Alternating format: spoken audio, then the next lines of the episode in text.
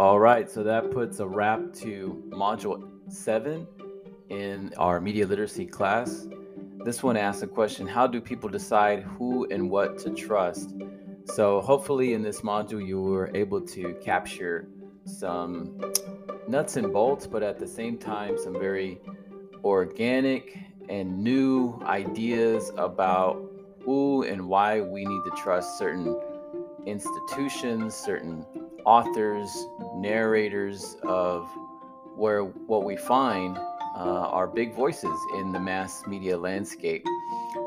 And it has become much more difficult to do that. So that's really what we explored in this module. And I hope that you were able to learn a bit more about how to spot unreliable information, specifically focusing on how do we actually verify sources, which is going to be really key as we close out the semester.